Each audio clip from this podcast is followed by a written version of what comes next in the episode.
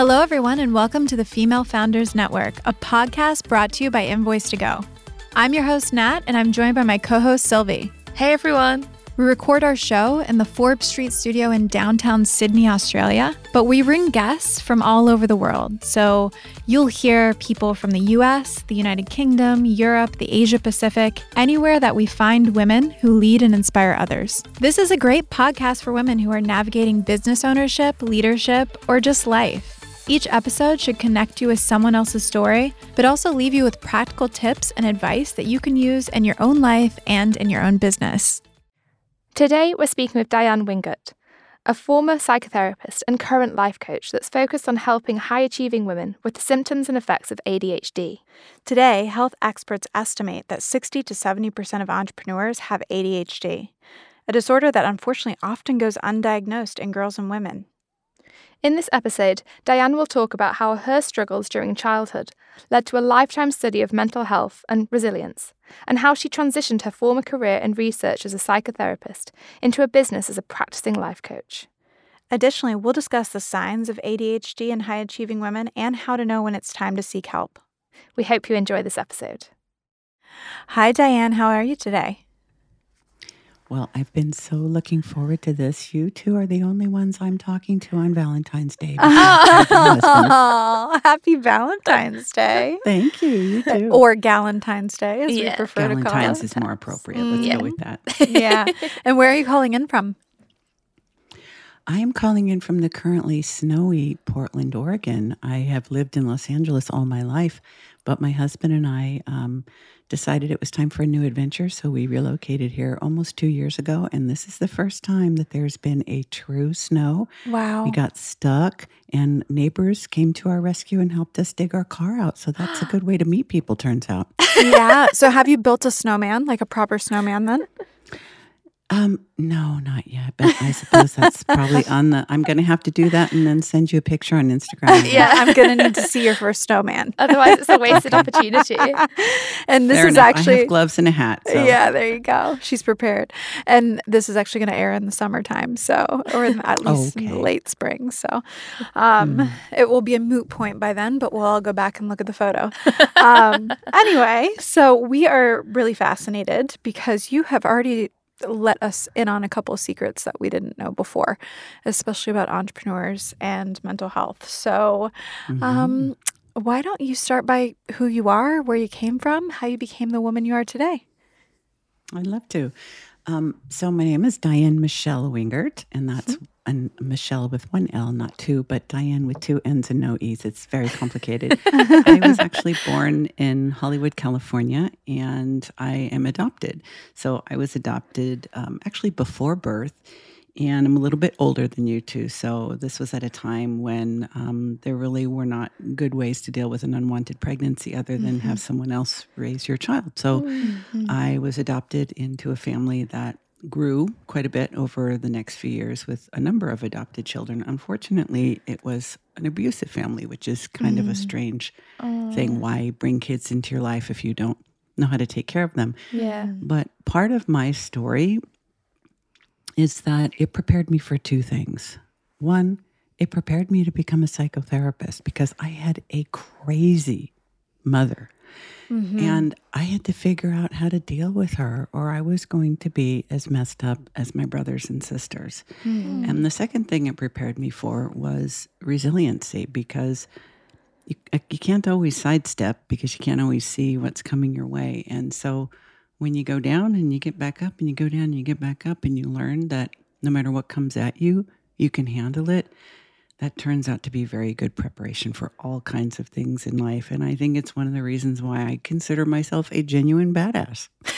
I do. You sound No like shame. one. Yeah, no you know what? I think some of the most interesting, well, no, I don't think, I know that some of the most interesting people that I know have had really rough childhoods, you know? And it's interesting to see like the strength and resilience that that creates and finding your own path and, and that kind of thing. So hats off to you. I commend you.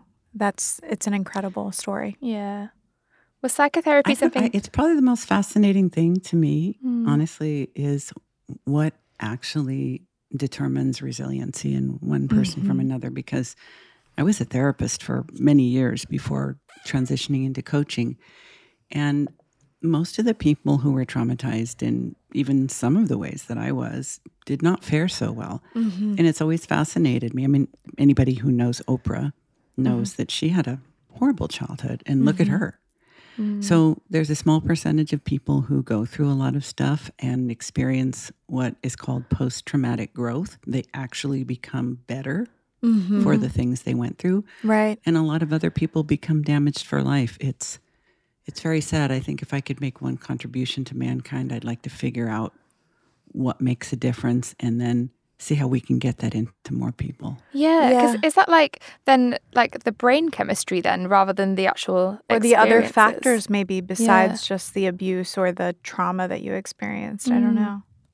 Yeah, there's so many different variables and people much smarter than us have been studying it for years. I'm yeah, sure. yeah. You know what's interesting, and a lot of resilient people, especially when you're like in your early 30s and you know, kind of young, but not you know, not a baby anymore. Not too young. Yeah. yeah. Like you don't realize that you're resilient until someone else tells you that you're resilient. Like I remember having this moment, um, you know, because I had all kinds of stuff, all kinds of crap that we've talked about on the podcast, you know, with different people, you know, when they they reveal their crap, I reveal mine. but, you know, it's like show and tell, right? Yeah, it's like fun. it's like, oh, wow, that is awesome. Oh, well, what about this? Um, but, um, you know, I was talking to a woman on a plane once, and it was like a really I don't know, five or six hour journey. And we were having a cocktail together and talking. And I was headed to a work project. And we just really got into our lives. You know how sometimes you just connect with a person? Mm. And I was mm-hmm. like 32.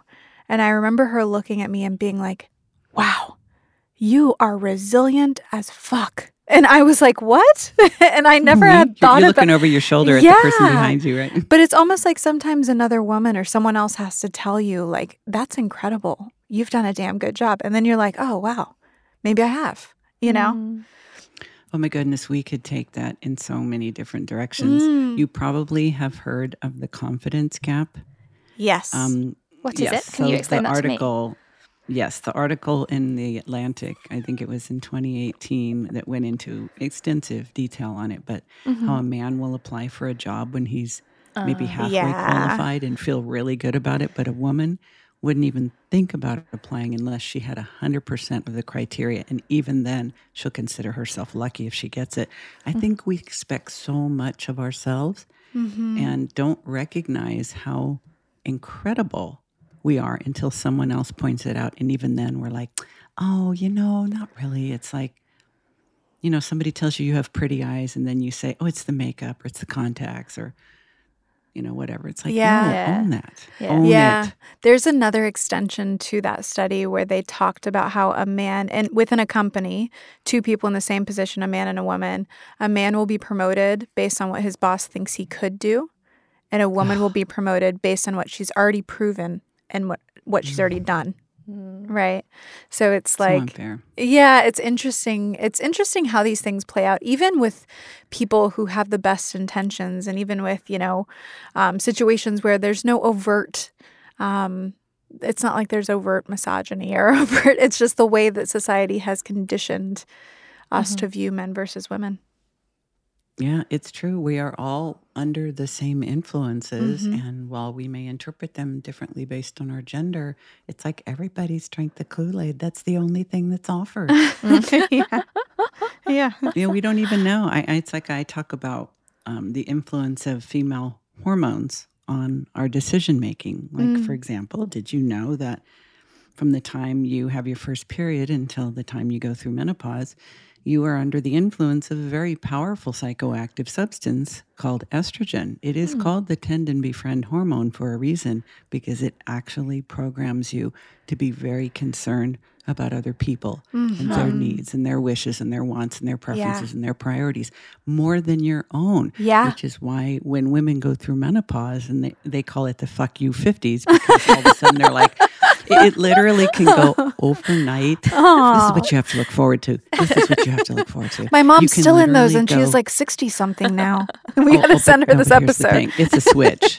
No, it's okay. a switch. Once you flip it, it doesn't go back. It, it's a one way thing. You know, you literally go from oh, honey, what's for dinner? To get your own fucking dinner. Like, boom, just like that. You know?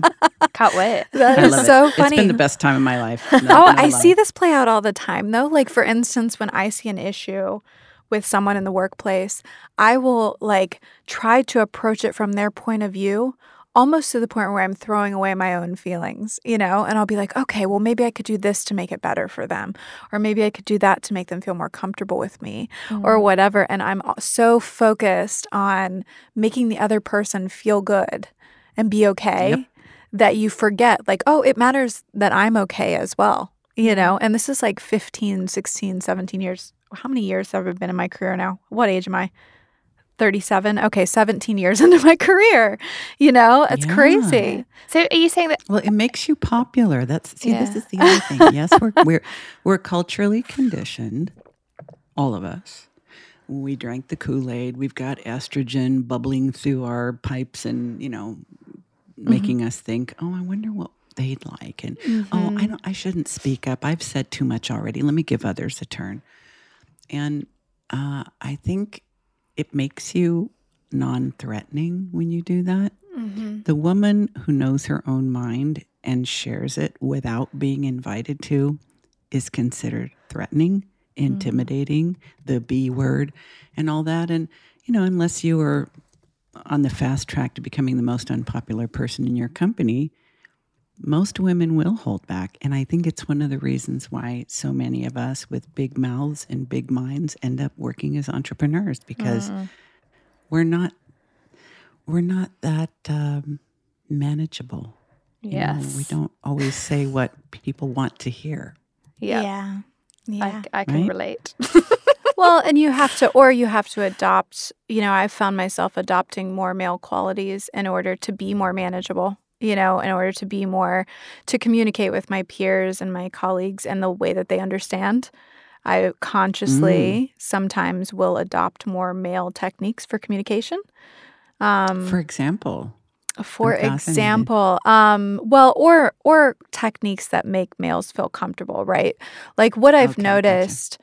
Um, you know, men are always men in the workplace and several companies that I've worked at are always concerned that women are upset. So if we are direct about something, like too direct about something sometimes, or we are, you know, um, our voice, our, our tone of voice changes or whatever, they will interpret that as us being upset or being emotional Hmm. when sometimes we're Mm. just being direct, you know, like I'll be like, oh, I'm just being direct, you know, it's, and they'll, well, she seemed very unhinged, you know, like it'll take this. oh my goodness. No, I, I wasn't unhinged. We just needed to solve this problem really quickly.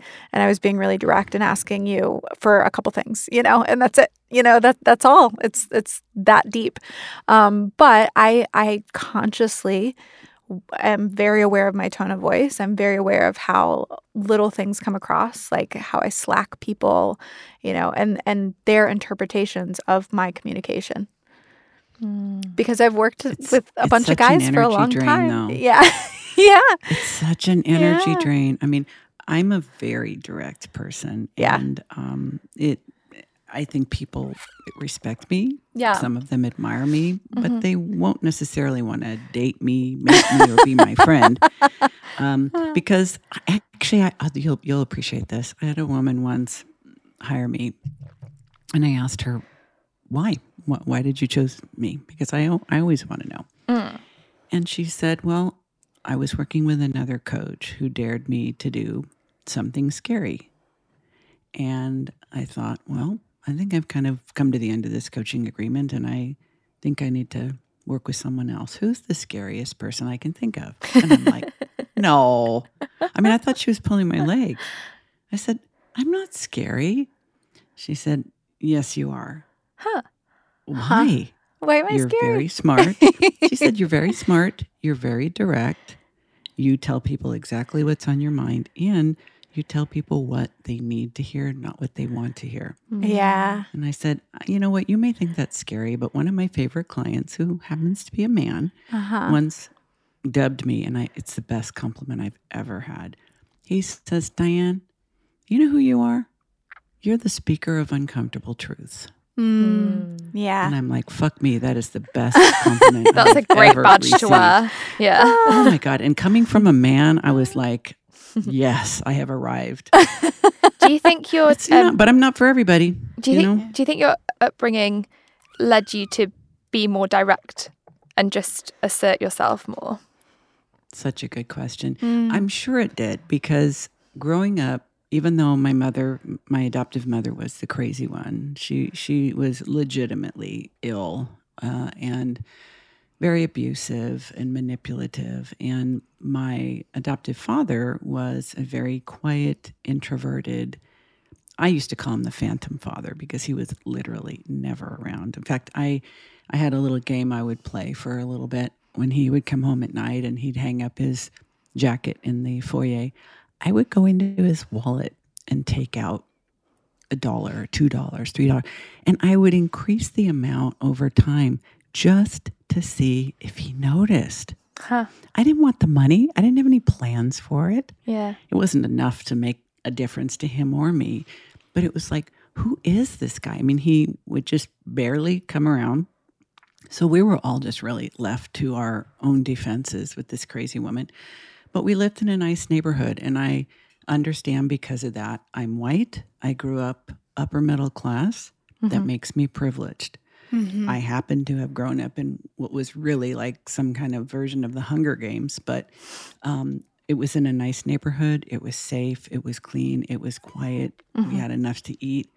Um, so I had a lot of advantages Yeah. in that respect. And I grew up around people who were treated well. So I knew how to behave by watching them. And I knew what a normal family looked like when I was able to make friends with other kids and be invited to their house. But I did eventually have to cut off each of my friends because at some point they say, How come we always come to my house? Let's go to your house. And I was never allowed to have anybody at my house. So I would have to sort of cut them off. And Right. I think over time, I'll tell you a little story. One of the things that I know for a fact made me a more direct person mm-hmm. Was one of the kinds of crazy that my adoptive mother was was um, she was a shoplifter and Really? she yeah we had enough money she did it for fun Mm-hmm. she did it to be some kind of a little rebel. But my job, and this was back in the days before you had the digital price tags on everything, there were literal physical little stickers, even in a nice department store. Yeah. So my I actually still to- remember those days. Okay, good. so I was standing at my job was to stand at the end of the aisle and to watch and make sure no manager, security guard, supervisor wow. saw her while she would be switching the tags. Wow. And there were also things, I mean, I was not allowed to tell anybody I was adopted. So there were lies that I had to memorize and repeat. Now, we will get mm-hmm. into this a little bit further, but mm. I have ADHD. Yeah. And one of the ways that affects people is we tend to have really poor memories, Yeah. maybe brilliant ideas, but we can't hang on to them. So being coached to lie and to misrepresent and to cover up her stealing meant I would be put on the spot and possibly confronted by somebody. And I couldn't keep my story straight. I couldn't remember which version of what I was supposed to tell who. Yeah. And it was so much torture. I was so anxious about that. And I just decided, you know what? I'm just going to tell the truth because then I won't forget. I won't mess it up. And then I realized that when you tell the truth, you tend to attract other people who tell the truth and who appreciate those who do. So all the superficial people, all the liars, all the manipulators, they just ran in the other direction, which was fine by me. Mm-hmm. Yeah. Wow. It's wow. That's incredible. Mm. Um, hmm.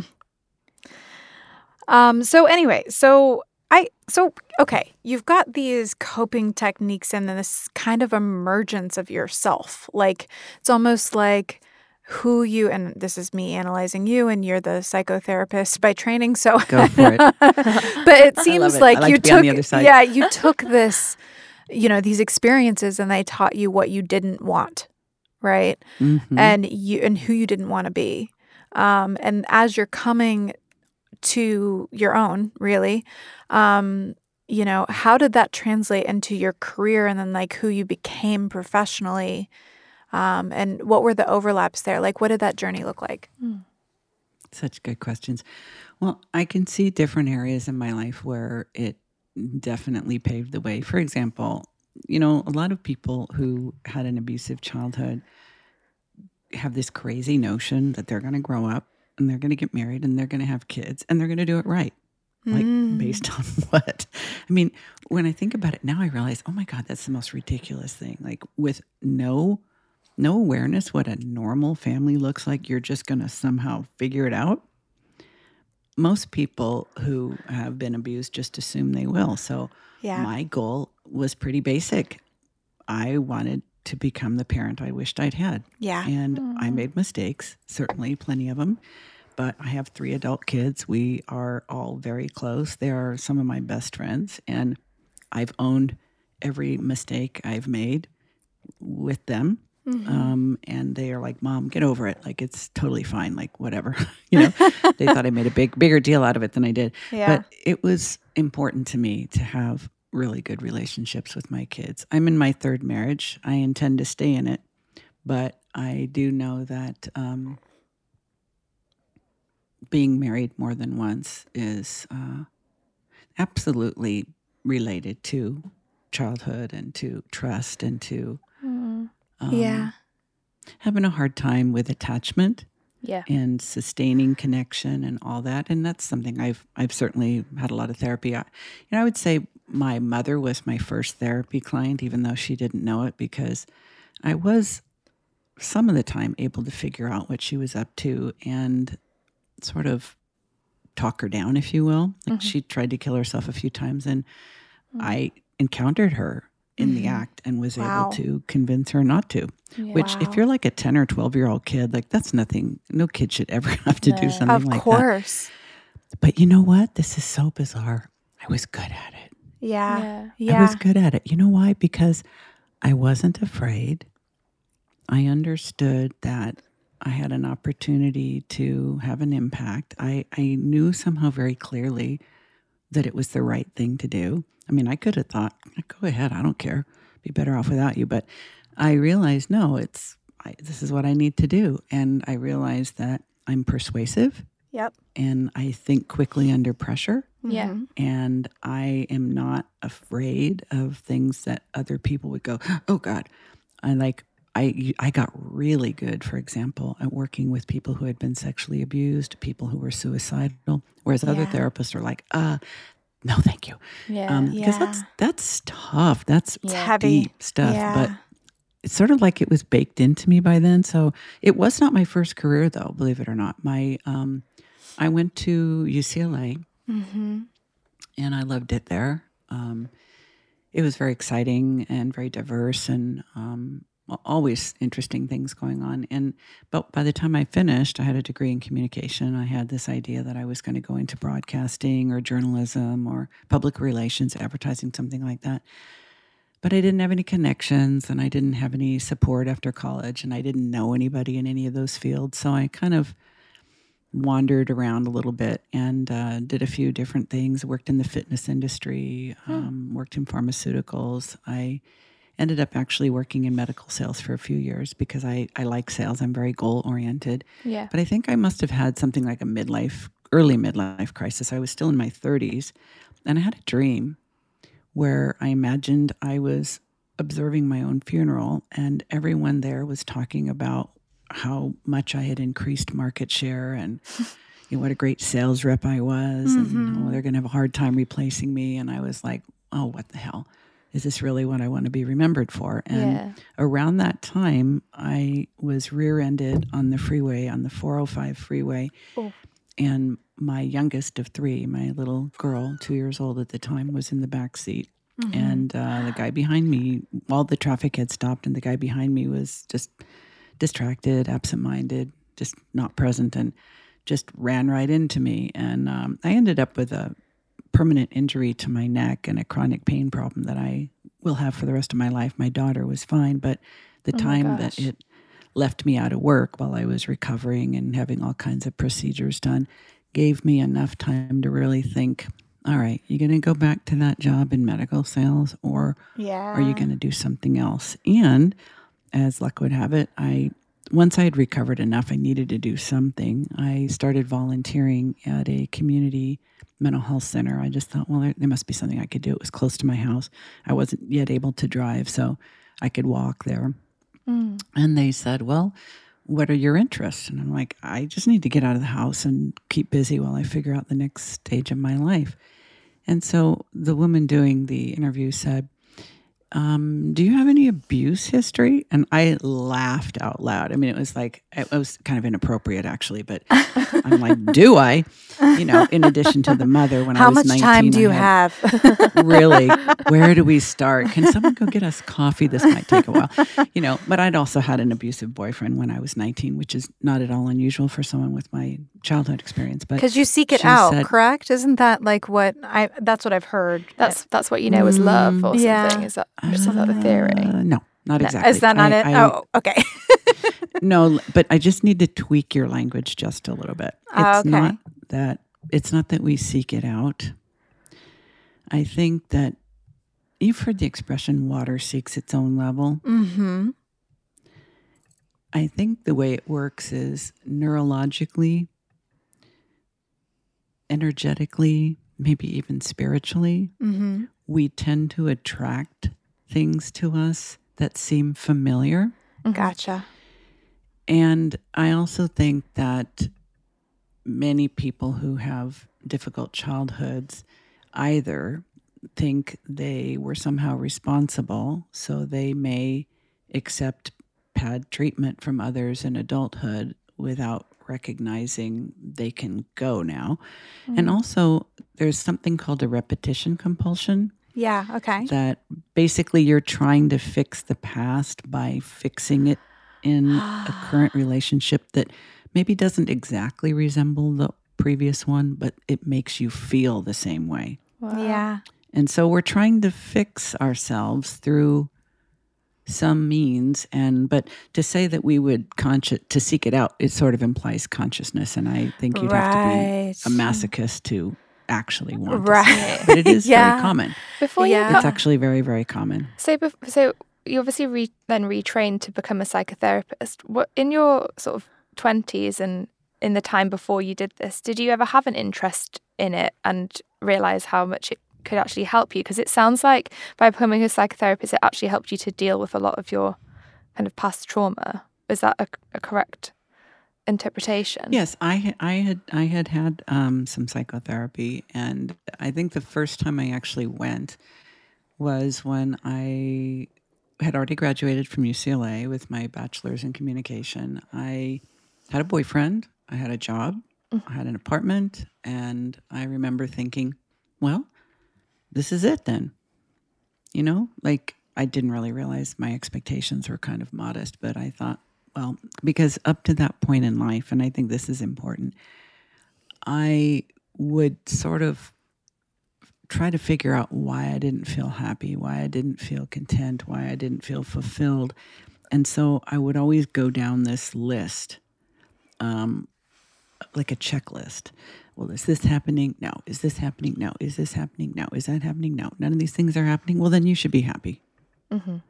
As though the absence of pain and drama should equal happiness. I'm like, eh, that's not the kind of math problem we should be working with here. It's like, mm.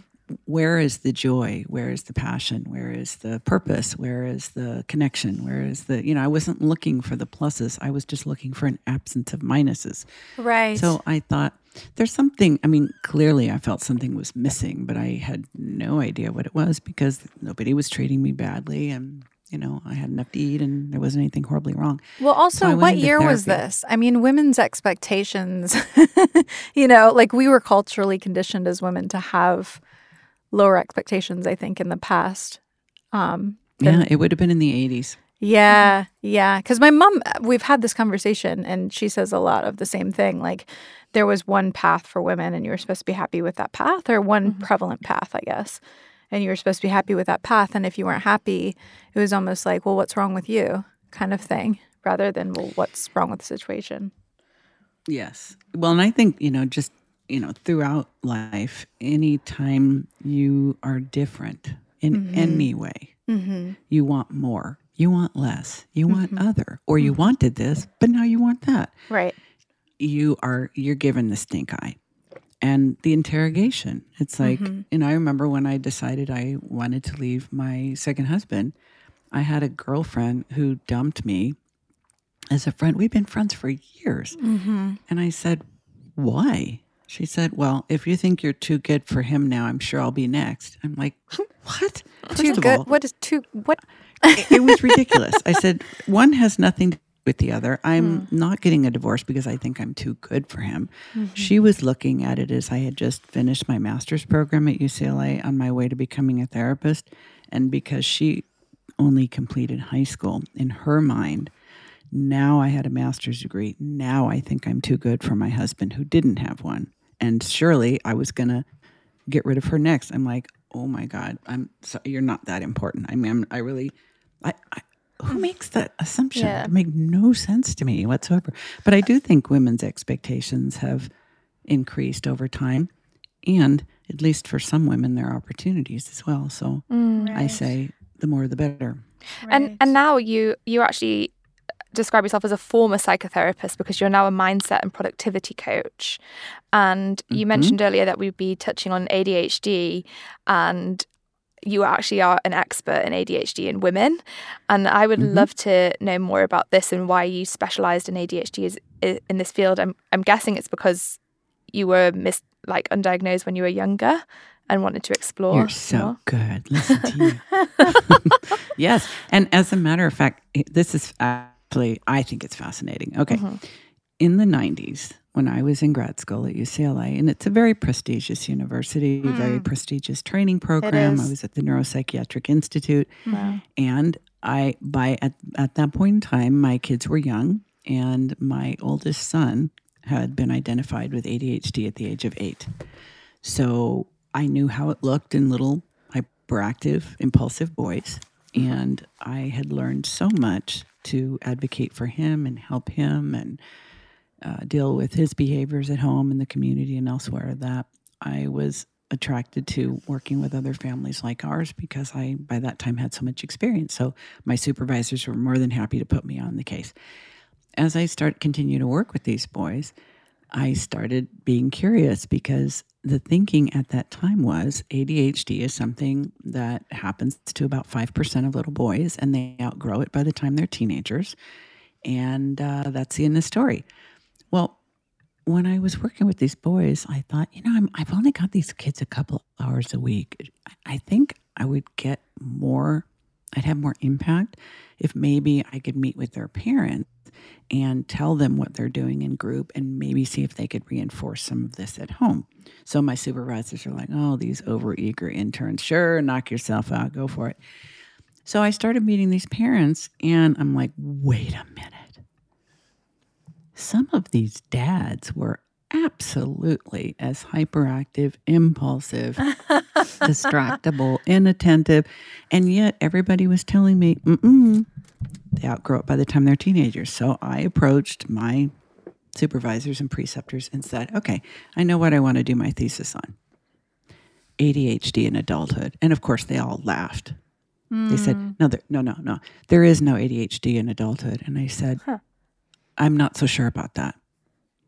So they said, sure, knock yourself out. They figured I was going to have to start all over at the last minute because I wasn't going to find anything.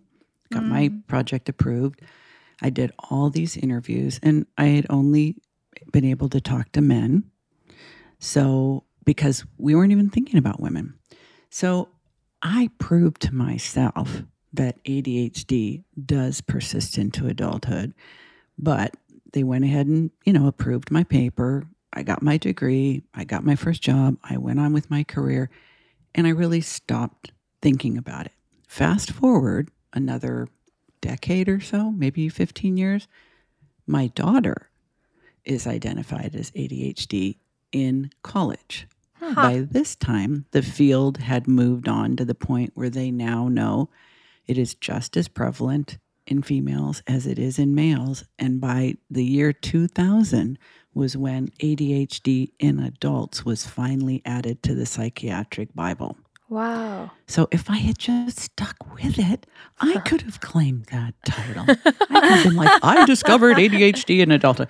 Well, it's very grandiose of me, but the truth is, is that you don't find what you're not looking for, Right. and we have not been looking for this in girls. And let me tell you why. Boys with ADHD are hyperactive and impulsive. In other words, they're disruptive to the classroom. Mm-hmm. Mm-hmm. Teachers cannot have that. Mm-hmm. So they call the parents, the kid gets assessed, maybe he gets on medication or he gets some other sort of behavioral help, and end of story. Girls, partly because of our cultural conditioning, mm-hmm. partly because of our neurobiology, and partly because ADHD expresses itself differently in females, mm. we are not disrupting the classroom with few exceptions. More likely, we are quietly underachieving, doodling on a notepad instead of paying attention, drawing pretty pictures, fantasizing in our heads, and feeling anxious when the teacher calls on us when we're like, huh? Mm. It's not Yeah. a problem for a teacher if a little girl isn't achieving her potential. And I that makes me furious Yeah. because these little girls grow up to be big girls who still have ADHD and they don't know about it until one or more of their own children get identified if ever. Yeah. So how do you know That's if the you story. if you have it? Like Yeah. what, what For everyone listening yeah, right now. it kind of sounds like so if you are a procrastinator Ding ding ding ding. and okay, what let me t- let me get I don't want you to I don't want you to convince yourself. no, no, no, These no, are what these are the traits we look for. okay. Inattentive, distractible, Mhm. great at starting, shitty at finishing. Mm. Very excitable when you find something new. It's like a new friend, a new hobby, a new interest, a new book. You dive in headfirst. You become totally obsessed with it. You consume everything that you can find on it. And then, inexplicably, days, weeks, months, possibly years later, you're like, eh, not so much anymore. Oh gosh. Um, you have check, check. tons and tons and tons of great ideas. They literally just come to you like like you're clicking a pen. Click, click, click, click, click. I Mm-hmm. refer to it as like fireflies. I can name other people's kids, businesses, lipstick colors. Like I come up with witty sayings. All I've named businesses for everybody I've ever married to and half the friends I've ever had. Yeah. Um, it's just a fast brain, quick start, high tolerance for risk. I'm telling you the good things. The challenging things that develop, especially in women procrastination, perfectionism, people pleasing, the three I call the unholy trinity, Mm. low self esteem, a tendency to get into dysfunctional or codependent relationships, oftentimes eating disorders, Mm. addictive substance kind of disorders, and massive amounts of anxiety and depression, which for most of us, we we get really stressed out with the challenges of life, knowing that you have this brilliant brain, but it just can't seem to work well all the time. Yeah. There's okay. highs and lows. So you get you get anxious because you can't demonstrate what you know. There's a lot of performance anxiety, a lot of test anxiety. You you hmm. could have all the right answers, all the right ideas, better thoughts than anybody in the room, but when you're put on the spot to deliver, it's like blank. You know. Mm. Okay. So these types of things create a lot of anxiety, and eventually you get worn down of trying to meet life's expectations, and so you get depressed. You Interesting. take yourself into a therapist's office. You're going to get a diagnosis of anxiety or depression or both. Nobody's going to keep digging to find the ADHD. Yeah. Right. So how how obviously like Nat and I have sat here in the studio together and you were reeling off the list of like the good traits and the bad traits and we were kind of going oh, And you're pointing at each other. that sounds like me that sounds we like just, her we just were. but like but not every one of those applies to me like I'd say I have a Right. firefly brain I've got loads of ideas I am a procrastinator sometimes when I'm stressed I procrastinate because it's almost Mm. like the stress of doing it I don't know it's some weird thing Adrenaline and dopamine, baby. You're going Yeah. for the head drugs, you know? Yeah, but I don't. I'm not an anxious person. I don't really get depressed, and I I don't have mind blanks. So then, what does that make me? Does that just make me a Also, like you've I stuck with your husband for like 13 years. so that's one project you haven't given up on. I commend you for that. you know what? Here, and here's the thing, and I think this is something that most people don't really understand about mental health. So I'm really glad that you're asking it very directly. Mm. Everybody has traits, Yeah. Mm-hmm. right? If you have them really bad all the time, then we will call them symptoms. Yeah. Mm-hmm. If you only perform poorly or have certain types of behavioral traits under certain stressful conditions, and then when the conditions improve, they go away, you don't have a disorder. The difference between somebody who has certain traits and someone who can be diagnosed with a disorder Mhm. is frequency, Yeah. intensity, and duration. Yeah. So anybody can have some of these traits. And frankly, these days, you know, ADD is spoken of like, oh, everybody has that. Or, oh, I, mm. it's, you know, it's not really ADD. You're just like lazy, right? Or they say, oh, I, I'm having such an ADD moment. I'm like, honey, if you have ADD, they're all ADD moments. Yeah. But you can appear, your symptoms or traits can be more pronounced. But here's the biggest difference some people learn how to manage these traits really well, even from early childhood. Like, there are very well known people in all kinds of fields who have ADHD. Mhm. Um, swimmers, gymnasts are two of the categories because the discipline and the routine and the structure of their life is so regimented. Mhm. It brings out the best in someone with this kind of brain. Hmm. Creative fields, fields where there are life and death conditions like police officers, firefighters, military, emergency room personnel, skydiving instructors, anybody who's, you know, like diffusing bombs for the military, they need hyper focus and really intense minds. So if you have ADHD and you know how to manage yourself, it's not a disorder. No. I think it's an unfair advantage. Yeah. If you don't know that you have it and you don't structure your life to work with it, Mhm. you could be a freaking disaster. Yeah. It's Yeah. really fascinating how it could go to one extreme or the other. What do you think about? Huh. So, I um, find myself getting wound up by the way that we use language these days um, to describe how we're feeling about things. So, I, I really think it's interesting how you put that you can have traits, but they're not necessarily symptoms. So, I feel like recently in the last few years.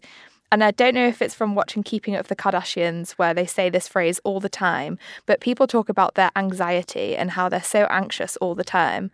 And hmm and talk about anxiety like it's it's just nerves. It's like you're Casual. nervous. They ca- they've Or worried. yeah, you're worried. That's Yeah. okay. That's a normal emotion. It doesn't mean that you have anxiety, but it's almost like anxiety has crept into the vocabulary as meaning nervous or worried about something. Yeah. Is this And something? same thing with ADD. Yeah. There's a lot of people who will just say that that you know we have an ADD. Well, I'm the only one who uses a word like this because it's a made up word, but it's an we have an ADD genic culture, and what they mean by that, or what I mean by that, is yeah, we have data points pinging at our heads like faster than the speed of light. Like there's so much information overload. There's we are all being digitally manipulated and influenced like to the extreme degree.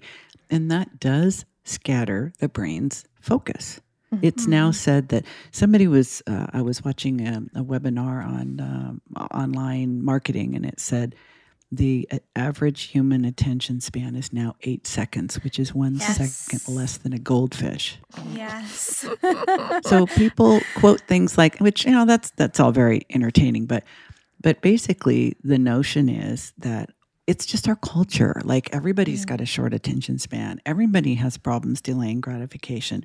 We're all being manipulated. Didn't you see that movie about like how Instagram and yeah, Pinterest social are, dilemma. you know, yeah. yeah, great movie. But now, see, the thing is, is that that movie is true. It is Yeah. true that our brains are being bombarded with highly stimulating um, environments that are intended to influence dopamine. And mm-hmm. that's the whole point with ADHD. We have a defect in our dopamine delivery system.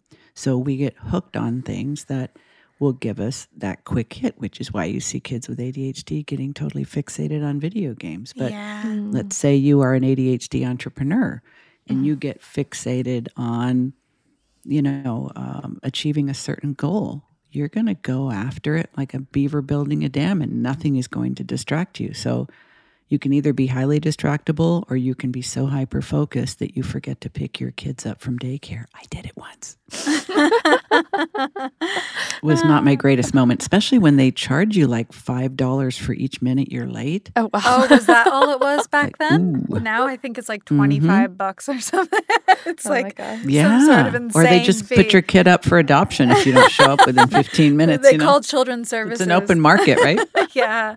Yeah, it's intense. So you mentioned that 60 to 70% of entre- entrepreneurs could actually have ADHD, whether they know it or not. It's so true. wow. In fact, there, yeah, there's a there's a guy I forget which university he's. He might be at uh, Syracuse in New York, but um, his name is Johan Wiklund. You might want to um, reference him in the show notes. But he studies entrepreneurs with ADHD. Um, he is a professor, and what we understand now is yeah, it's it's a nobody knows exactly how many entrepreneurs have ADHD, but if you just look at the traits, what success as an entrepreneur requires, it requires that you are able to think outside the box. Mm-hmm.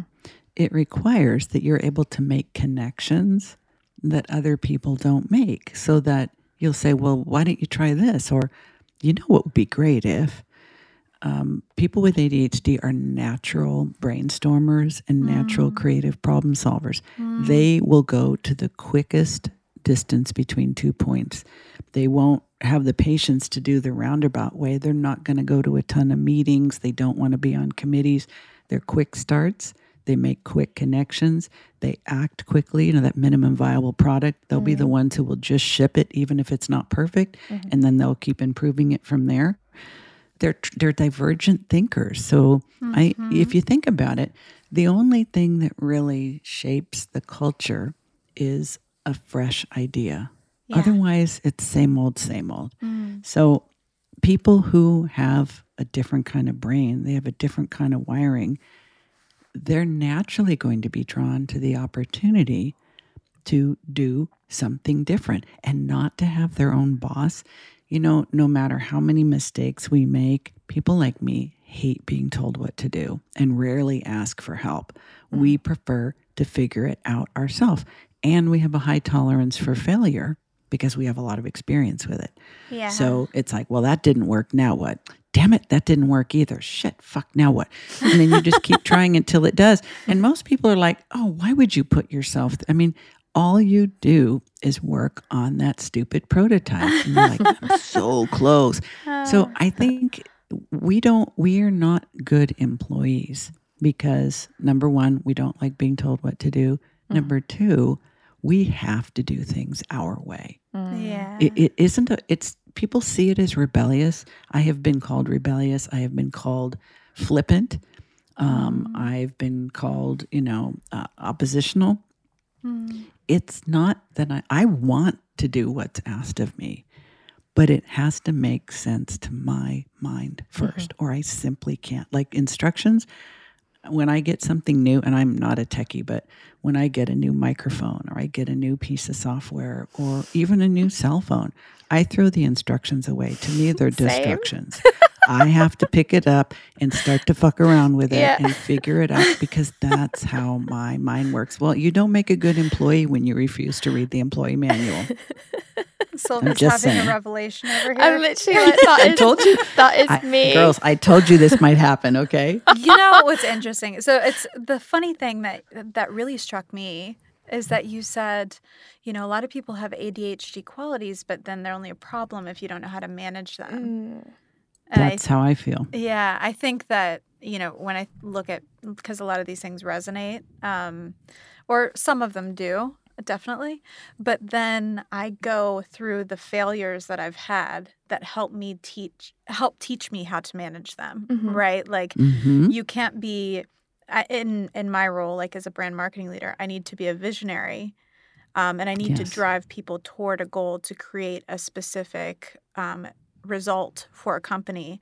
However, if I don't, if everybody on my team isn't happy and around it and feeling good and feeling like they are taken care of, then we're never going to be able to achieve that goal, right? So it's like that that crazy driven, you know, part of my brain. I've learned to balance that over the years with the, Yeah, because you know, you know the thing is, is that you're still female, right? Mhm. Now, in the past, historically, most entrepreneurs were men Mhm.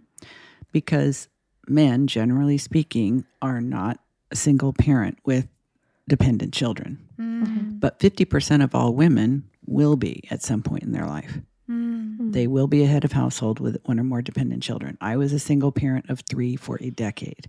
Mhm. So Same, too. so you can't you know you can't I, I listen i it was very clear that i had all the entrepreneurial traits from a very early age i sold more girl scout cookies than the rest of my troop put together for the badges i was going for the i had so many badges i looked like rambo i had like two sashes crisscrossed over my chest right um, and it was it, it was i didn't even i got badges and shit i didn't even care about because it's that focused effort and achievement. I just loved it. I didn't care about the money. I didn't care. I cared about reaching the goal and it uh-huh. was always very addictive to me. And you know if you're a female and you have dependent children or or family members to to care for you can't you can't do the crazy entrepreneur thing where you work night and day and you don't take a salary for a while because you got to pay your contractors and whatnot. Mhm. You know, women generally have to do what is more stable and secure. And I I had to do that. So I actually didn't start working for myself into well into adult life. But I think, you know, like ADHD, there are traits. Mhm. If you have impairment, you may have a diagnosis. Mhm. So you must have impairment for you for for it to be diagnosable. If it's just traits, I think we make natural born entrepreneurs. And um, but in general, we will need people to do the things we suck at, and there will be quite a few of those things, so that we can focus on the things we do best. I'm sure you're familiar with the concept uh, zone of genius. Yeah, tell us what the zone of genius is. Okay, so I'm going to reference a book, The Big Leap by Gay Hendricks. It was published in 2005. It's probably my favorite nonfiction book that I love to give to clients and other people. So, in The Big Leap, he talks about a concept, many concepts, a fabulous book. I highly recommend that you both get it. Um, it talks about a concept called the zone of genius, which is the thing or things that you do so well, so ridiculously well, so naturally well that you almost feel guilty getting paid for it, but you take the money. and um, it's like there are people who are just natural speakers. I'm a natural speaker. I love public speaking. I don't even need I don't need a script. I don't need I once had to get up and get give a talk to a room full of people on 15 minutes notice because it turns out the woman who went up before me gave the talk I had prepared to give. I literally had to pull something totally different out of my butt and just stand up there and do it. So when you when you're working in your zone of genius, it's like, wow, where did you learn to do that? And you're like, I know.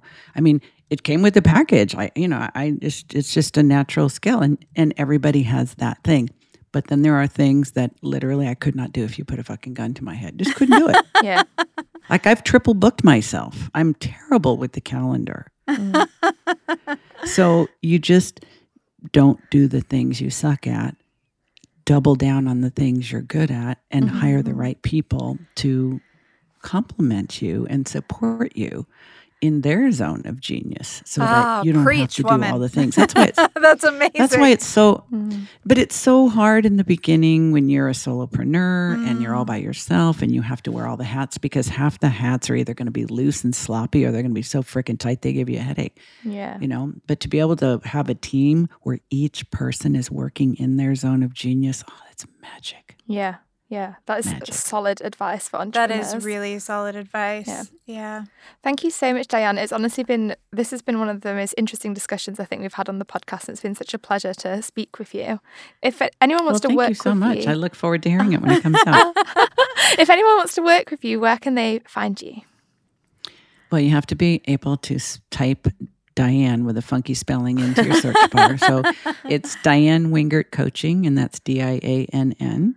And you'll, I'm sure you'll have a link in the Yeah, show put the notes. show notes. And I should also tell you that if you like the sound of my voice and the things that come out of it, I uh, have a podcast of my own called The Driven Woman.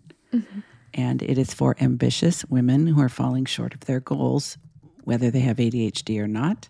Um, and uh, I would love to uh, have some of your listeners come and check that out too. Absolutely, we'll put a um, link to that podcast in the show notes as well. Um, Beautiful. Fabulous. Oh, so, so good. I think um, you've given me so much to Google. Mm. but Yeah. definitely, if definitely someone. follow up with me if you Yeah. have more questions. I Yeah. would be delighted to to sort things out for you, and definitely a worthwhile spend of my time on Galentine's Day with the two of you. Oh, thank you. And just so our listeners know as they're Googling you, because I'm sure some people are going to be like, I want to hire her now. Um, do you, you know, I've have these traits or this or that or whatever people are thinking. You are hireable as a life coach. Plus, do you have like a variety of services on your site or that you offer? Currently, I am only working with people one on one. So Okay. the folks that I am best qualified to help are female entrepreneurs, Mm-hmm. creatives, or independent professionals Okay. who are not absolute beginners but are feeling stuck trying to level up. Mm-hmm. Um, and I work with them on a 12 week program. Mm-hmm. I'm also working on a course and a group program, but they're not available yet. Beautiful. But we can watch this space for that too. Okay.